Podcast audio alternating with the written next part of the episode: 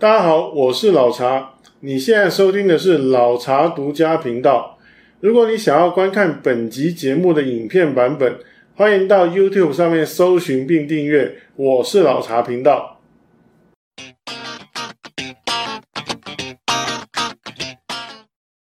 各位朋友，大家好，我是老茶。你最近有在想要换工作，但又觉得时机不对吗？前阵子我在大叔出租的时候，来跟我聊的人提到，他在目前的职务跟老板都有一些让他觉得不想长期待下去的理由，所以想换工作，但是又希望在现在的工作可以升到副理之后再离开，以及现在因为肺炎疫情的关系，也不知道是不是一个适合的时机。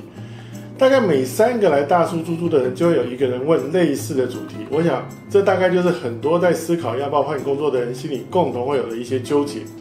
今天老查就想谈谈，考虑换工作的时候应该怎么样思考这个主题。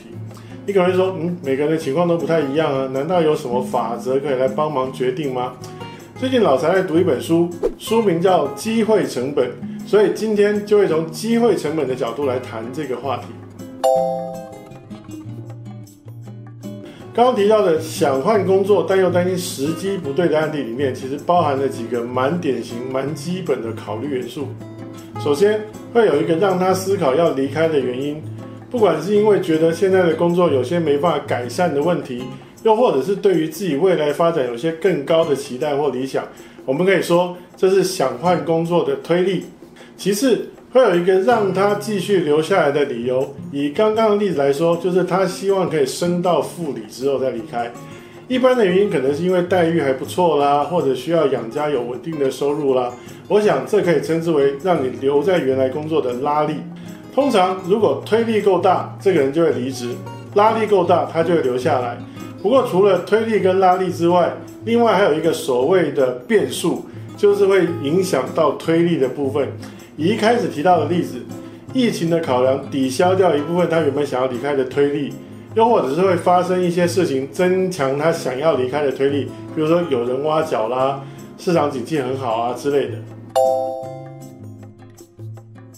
而所谓的机会成本，指的是 the benefit lose by making choice，做决定之后所产生的潜在损失。要注意的是，在职涯里面衡量的不是只是薪水金额而已。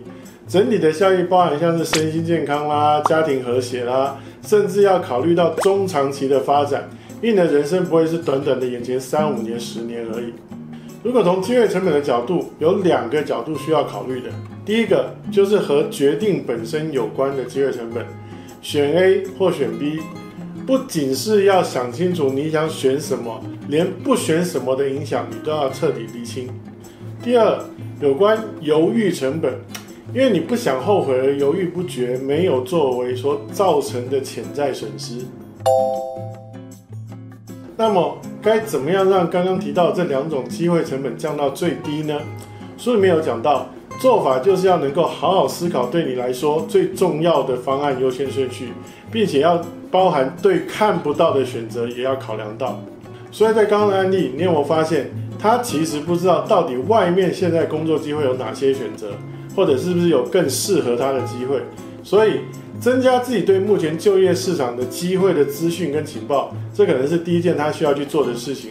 可能是先去打听一下，甚至去尝试应征几个机会，了解一下薪资行情啊、不同产业的差异啊等等，因为才能够充分的让他衡量机会成本。另外，在思考优先顺序上，他原本是希望说要升到副理以后才走。但是升副理这件事到底在他的职涯优先顺序真的有这么高吗？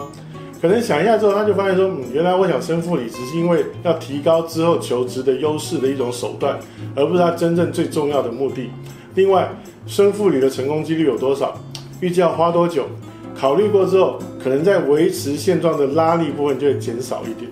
甚至于，到底一份工作对他来讲，是薪水多少啦，哪一家公司啦，什么产业啦，工作属性啦，工作时间长短啦，升迁机会等等，这些不同的因素，如果要照对他来讲的重要程度排序，他会怎么排呢？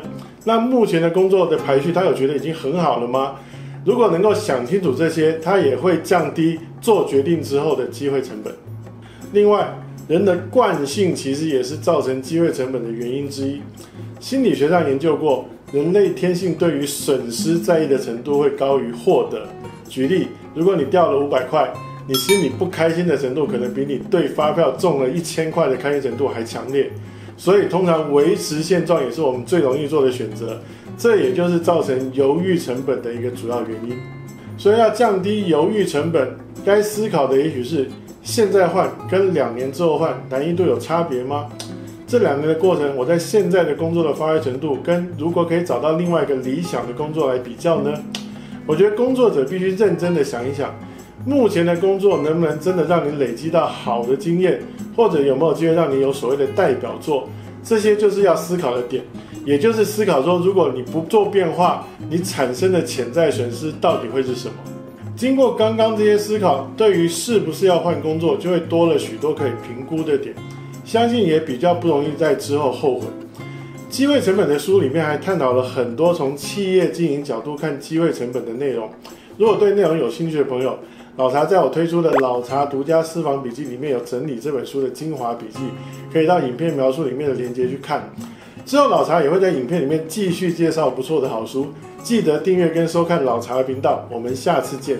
今天老茶就先说到这边，欢迎订阅我们频道，收看最新消息。已经订阅过的朋友，记得打开小铃铛，才不会错过精彩影片哦。